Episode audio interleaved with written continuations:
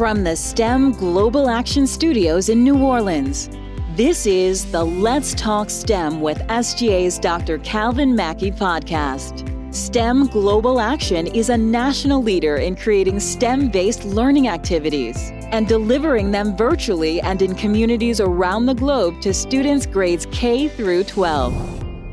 Hello and welcome to STEM Global Action. We're very excited to bring you another informative conversation today about STEM education and careers and highlight some of the key leaders in the field. I'm Ken Sain, your moderator. Today, we're going to speak with an amazing woman who has changed the scope of STEM education.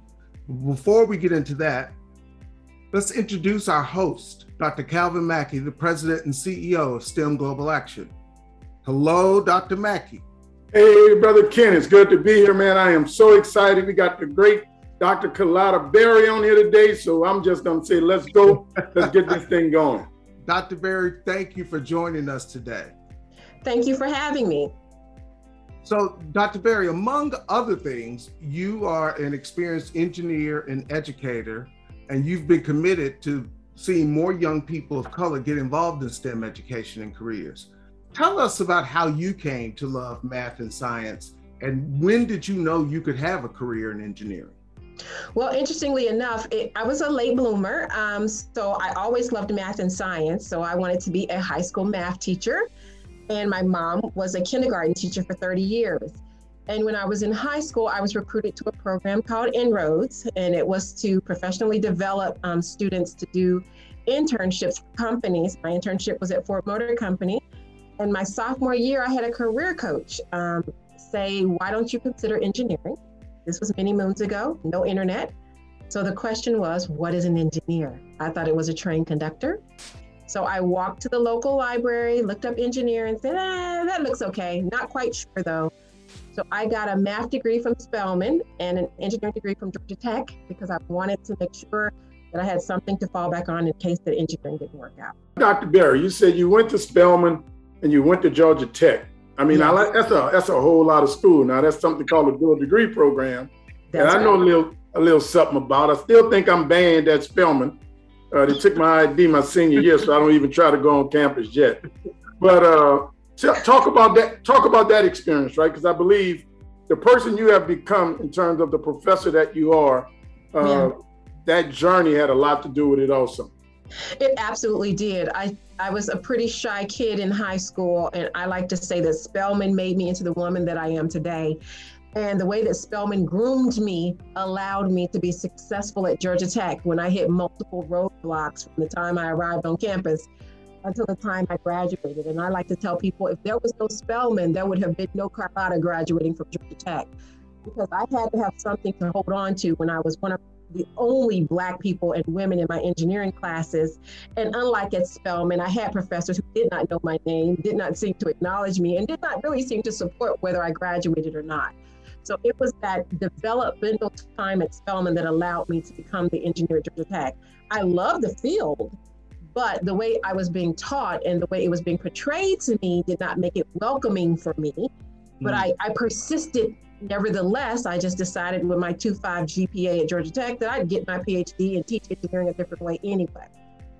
So, I mean, what you just said is so rich, right? Because I'm going somewhere with this. I'm sorry, Ken. I'm going somewhere with this because, you know, you got there. I was going to ask you what's the difference, you know, in attending Spelman and attending Georgia Tech, and you spoke to it. Yeah. But like you know, I went to Morehouse and I went to Georgia Tech. That's why I was so excited to talk to you, because both of us are dual degree graduates.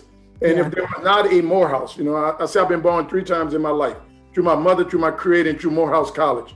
If there wasn't a Morehouse that had given me this birth, right, this confidence, I don't know if I would have even made it, you know, the next 8 years and 3 degrees through Georgia Tech. But once I became a professor, right, because you talked about being a student in high school and En-ROADS, you talked about Spelman and Georgia Tech. Now, we've had some interesting conversations, and we engaged in a whole lot of movements about what it means and what it feels like to be a Black faculty member in an academy, especially in STEM. Can you speak to that? Yeah, I like to tell people I have done the gambit. I went to a HBCU, I went to a PWI. I've taught at an HBCU, I've taught at a PWI.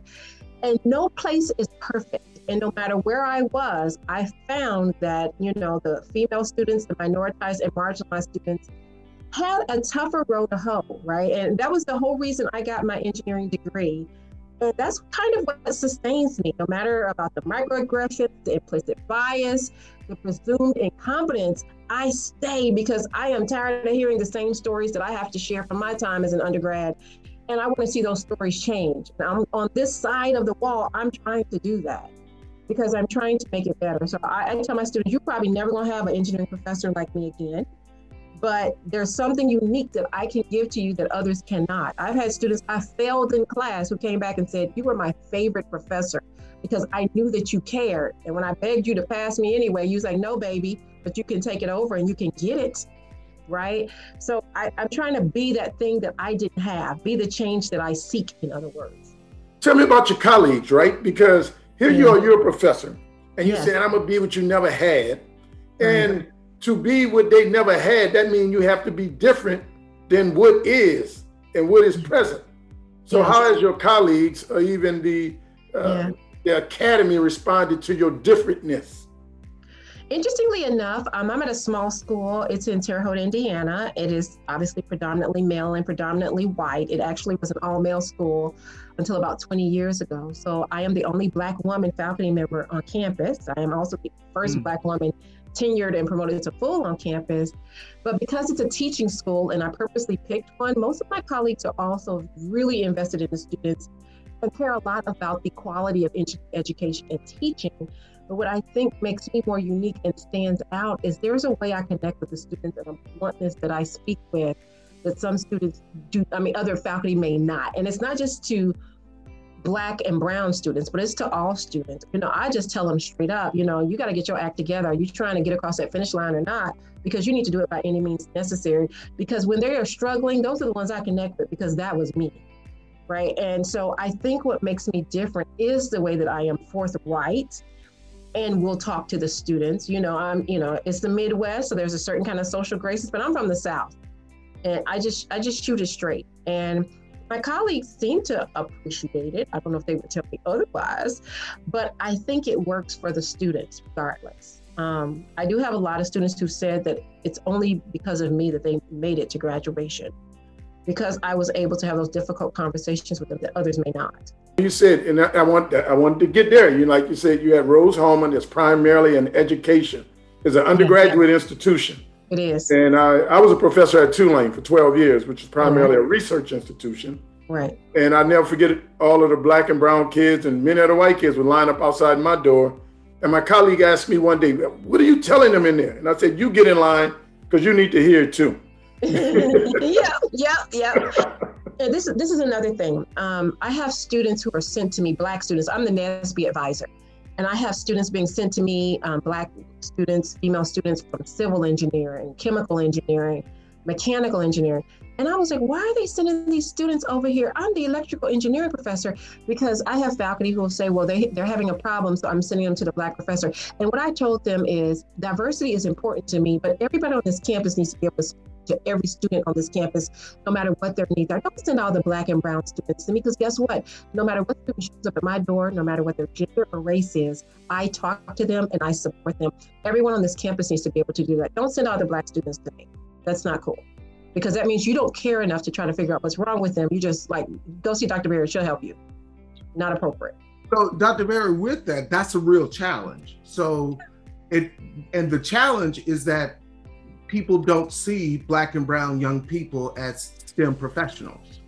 Right. So what are some ways that you think we can change that perception or normalize the situation where Black and brown young people are seen as STEM professionals, belonging in that room?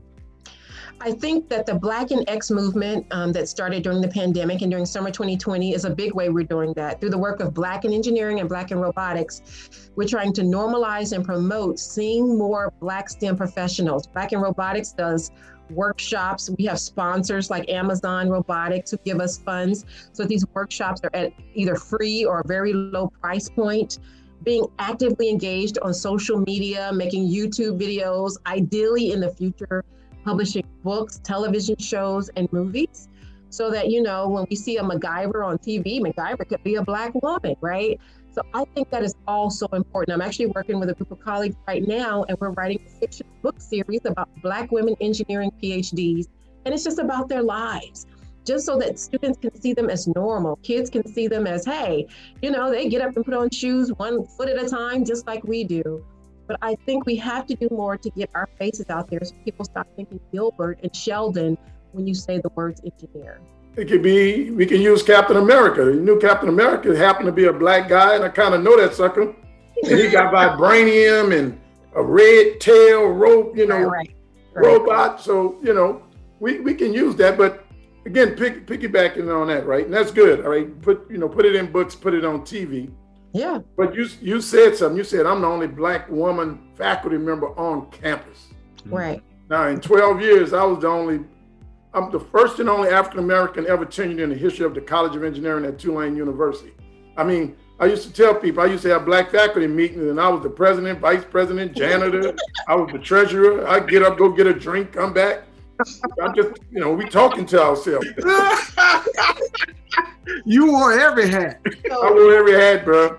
I will say this, though. In my school's defense, there are 5 other Black and African and Caribbean faculty. They're just all men. I'm the only woman.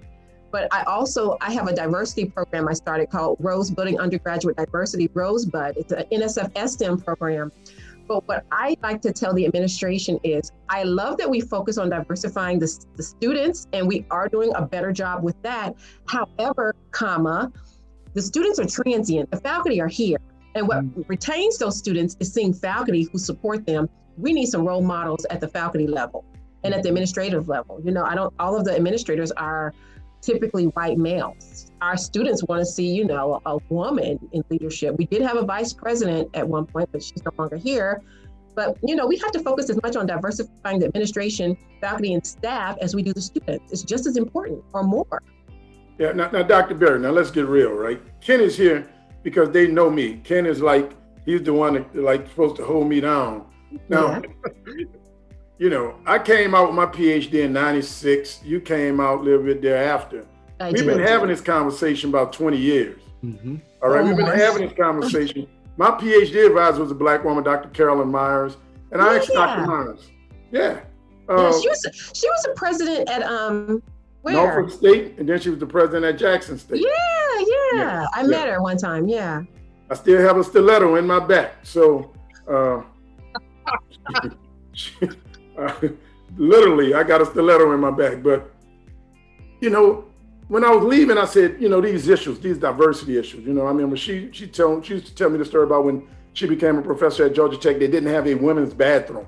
And she would have to go hidden figure. She had to go to another building, right, to go to the bathroom. And I said, I'm thinking about making STEM outreach like my career. I said, do you think I can make a living doing STEM outreach? And she said, yes, because we haven't solved that problem. I mean, I've been at it 30 years. So if you let, right. So now we're talking about 50 years, right? And the things that you're saying, the administrators know we're having conversations that have been had 40 years ago. And now we have a lot of our friends, right, that have ascended or ascending to presidents, to presidents, right, to provosts, to deans. Yeah. And what should we expect of them? I expect them, now that they are in the room, to make a change. And I know it's not easy, because I know if they rock the boat too much, they may be out of their job as quickly as they got it. But I expect to see some change, right?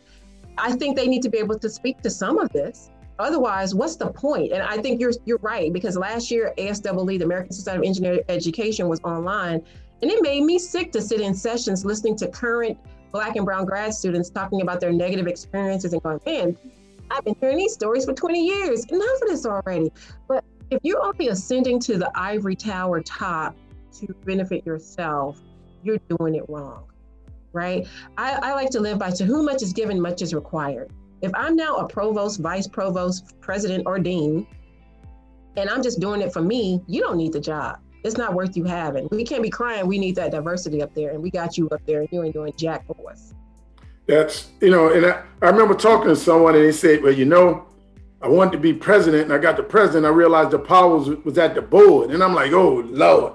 I said, because they told us like, Mackie, calm down, and when you get your PhD, you can say what you want. Then I got my PhD. They said, look, Mackie, shut up now. You got to get tenure. Once you get tenure, then you can say what you want. Then I got tenure. They said, look now, you got to do this because we need you as a chair. And then once you become chair, you can make a difference. Then I became chair. They said, no, man, you got to be the dean. And when you're the dean, that's where the power at. Now my boys, the deans, and they said, well, Mac, I can't do nothing because, I'm the dean. Then they became the provost. I said, look, dog, you used to bring me in when you was a professor. You used to bring me in when you was a chair. Now you're the provost. You can't bring me to the university? Man, I can't bring you in there. Now they presidents. And I'm like, oh, Lord, the more I talk to them, the dumber I get. Because they don't realize almost, maybe somebody needs to take a pill. Maybe somebody needs to take a bullet for the movement, right? Maybe somebody needs to stand up and say what needs to be said from the president's seat. Because and then when we see the change, other people will do it once they see it happen. That's why I've always, people like, do you want to be an administrator now that you're a full professor? I don't think I do, because I was told when I got to full, I could finally do my bucket list items. My bucket list items are Black in Robotics, where STEM is educational. I'm doing that stuff now. Am I going to be able to do that if I'm an administrator? I don't know. Well, that's part of the game, right? They keep taking you from where you could do your most work or your most powerful work under the guise of giving you a title and a position. And the title of the position tie you down and keep you. I used to sit at Tulane University. In 12 years, I taught 14 black kids. And I used to see little black kids walk down the street. I used to ask the question, why don't they know me? Yeah. What am I doing here? Thus, that gave me the whole platform to create STEM Global Action, to increase the voices of people like you and put more people like you and me and other people out in the ether, so our children, the parents, and the larger society can see us and know that we exist. Right, absolutely. One of my saddest things was I had such a hard time at Georgia Tech, and later on I met Gary May and found out Gary May was there the whole time I was at Georgia Tech, and I never met him. So I never had a black professor. No, I take that back. I had one black professor when I was at Georgia Tech. I was in Electrical and Computer Engineering. But he was gone after that year. And I'm like, why didn't I know Gary May? A lot of people talk about his guidance and his mentorship helped them get through Georgia Tech. And I'm like, I was on the struggle bus. Why didn't I know him? It's a point where there's not one faculty member that everybody's got to go to because that person's going to pull you to the other side. That one Harriet Tubman. And we need a whole community. We need a whole Wakanda in the community, on campus. No, but I think it does. It has to happen at that one university where people see that impact is working, and then other people will try to model it. Black in Engineering has a call to action that my school is currently using to try to make a strategic plan for diversifying engineering education and to become an anti-racist institution. And I just think we gotta see somebody do it right so that everybody else is gonna follow it. It's gotta become more than lip service. So my question, Dr. Berry, is there a model that's out there? Is someone doing it right? Is someone doing it well that can be highlighted and built upon? I don't know who they are. I'm not saying there's not. I don't have anybody to shout out right now. I would say no. I would say absolutely. There's nothing that exists, right? Yeah. Okay. And that is, and that is the problem, I talked to a lot of my buddies who are now presidents, and I lost tenure. And they're still telling kids, you go, you get your PhD, you got a job for life. And I'm like, man, I lost tenure. And Dr. Greg Washington, who's the new president of George Mason, he said, but look what had to happen for you to lose tenure, right? And the blessing of me losing tenure is that now I'm the PhD whisperer. Yeah. I mean, now I can say, I'm free. I can say what I want to say and say it as loud as I want to say, such that they gotta respond. I mean, and that's what they need, right? As long as, my mom used to, my grandmother told me, she said, baby, if you want a buffalo, don't go to a petting zoo. She said, as long as everybody at the petting zoo, right, they good. But if you got a fool out there screaming, like, I'm a real buffalo, come on out here. Yeah. And they can't say, I don't know, right? That's the deal. They can't, because you did it, you do know. Yeah. I've been there, done that, bro. I got tenure. And right. and the system needs to change, and it needs to change. Here's the truth, and you know this, Kalila. That's why I love what you said about all students. I mean, my white students still to this day love me and say I was their best professor. Yeah. STEM and STEM education, you know, at the college level, it's messed up for everybody. I mean, it strips the soul out of everybody. It's just that some people are better prepared to make it through it soulless. And people like you bring back that soul, that human side. I keep saying we're human beings, right, so we're human doers. Right. Engineering education is set up just to create doers. And what Spelman did for us was that it took care of our being. Right. And I think you're right. And I think sometimes, you know, I tell my freshmen about this, is what is an engineer? It's about more than math and science. It's about designing solutions and problems to make the world a better place. The human is in the loop, whether you want to be a biomedical engineer or electrical engineer. And we're sometimes using that in this gatekeeping and this weeding out through physics and calculus and all of that. It's about a human being that wants to change the world. And if that's what you want to do, I can get you through calculus. If you have that passion, that determination, that diligence, I'll get you to physics and calculus. But you can't use that human aspect of engineering and make it so sterile that it runs people away, and particularly those marginalized and minoritized people who may have picked it because they want to change society or make their place a better place.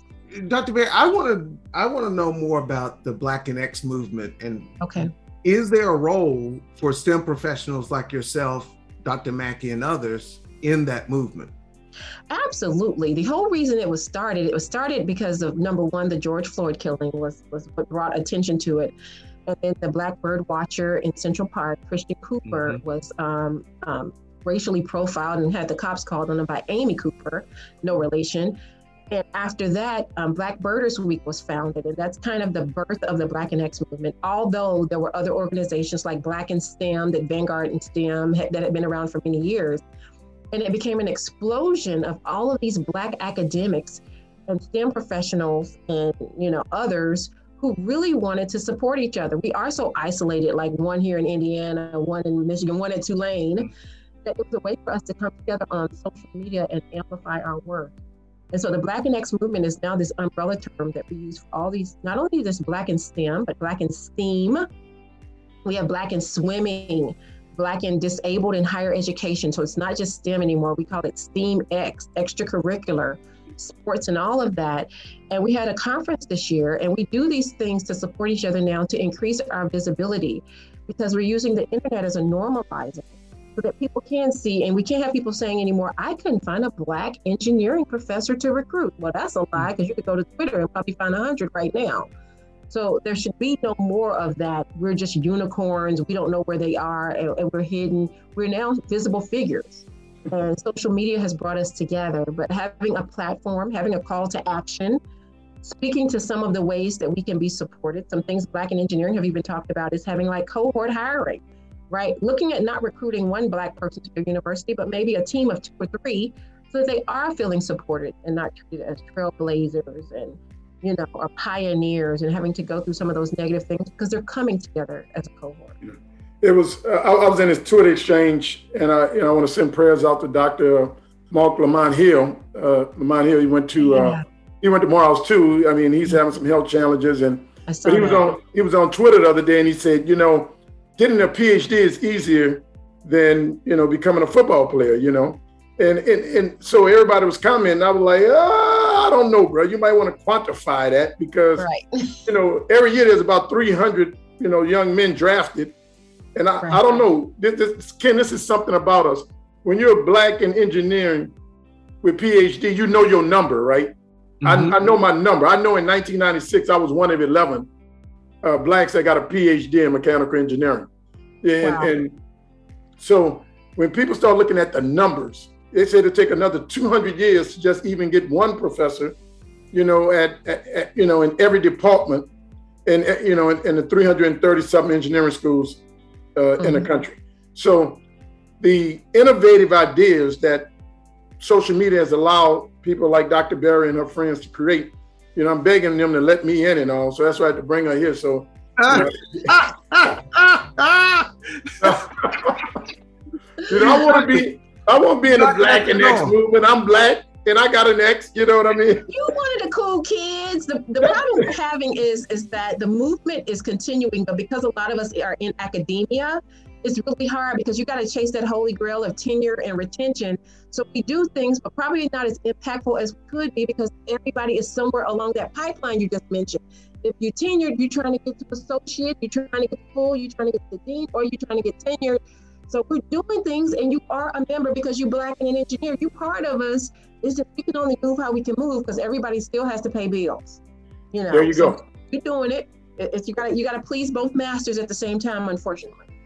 And that's what you, I mean, you said a mouthful, and that's why we got to understand we're separate as the fingers, but as whole as the hand, as Booker T. Washington said. And it just can't be Blacks in the academy, right? We got to find Blacks in corporate America. We got to find Blacks just out here running their mouth like me and bring us all together. Absolutely. So that we can support each other inside and out. You know, I count it a blessing to have been in the academy, got tossed out, and I'll never forget being at LSU, and there was this big meeting about Black males, and this dean or something showed up from Louisville, and he was talking about the dearth of Black engineering faculties, and the guy was like, you know how hard they are to find, you can't find them. And I'm sitting there, and everybody going, because I'm like, here I am, you know, I left $5 million. I left $5 million in research at Tulane. There's not a school, I mean, 2 schools called me about possibly for a job. And one was Tuskegee and one was my friend up at Syracuse. Mm-hmm. But I raised my hand. I said, you got one right here, man. Yeah, you know, you sound like Dr. Monica Cox. I talk to her about this all the time and about whether your impact is going to be outside the academy or inside the academy. And can we be on both sides fighting the same battle? Mm-hmm. I talk to her. And we're gonna have Monica Cox on STEM Global Action Podcast. Let's talk STEM because she has an amazing story to tell. Absolutely. And I continue to encourage her because I've walked that path. Right. You know, and I've walked that path. Ain't too many people just walked away from the academy, right? Because you say we got to pay bills. People keep saying, Mackie, wow, you just turned your back on it. And I said, I realized the solution that I was seeking. Mm-hmm. It's not in those buildings, it's in those streets. And that's why we got to get together and continue to fight this battle together. And that is actually the model for my business. My STEM is for the streets. I think once I got to full professor, I had to take this knowledge I have in the ivory and take it to the streets because I wasn't touching all the populations I needed to touch just by doing it in the classroom. Now, my STEM is for the streets. Yes. That's it. And that's what I expect out of our friends in these positions, all right? Right. To understand, like, we've created a model now for STEM NOLA. We've created a cradle to career pipeline model. So I don't want to hear that you're a president or you're a dean and there are no solutions. No, you choose not to look at solutions. You may be afraid and understand that, but I am letting them know that you no longer can say that they're not a solution. You no longer can say that there's a model. NSF coming to me talking about let's pilot. I said, we've engaged nearly 100,000 kids. What are you going to pilot? There's nothing else to study. Mm-hmm. And at some point, we got to free ourselves from those institutions that otherwise control the purse strings and make us go in a certain way and away from the passions and the desires of our hearts. Right. And don't waste my time, right? If I tell you I have a pathway, right, don't ask me to do pilots and collect data. Just give me the funding and let me do what I do.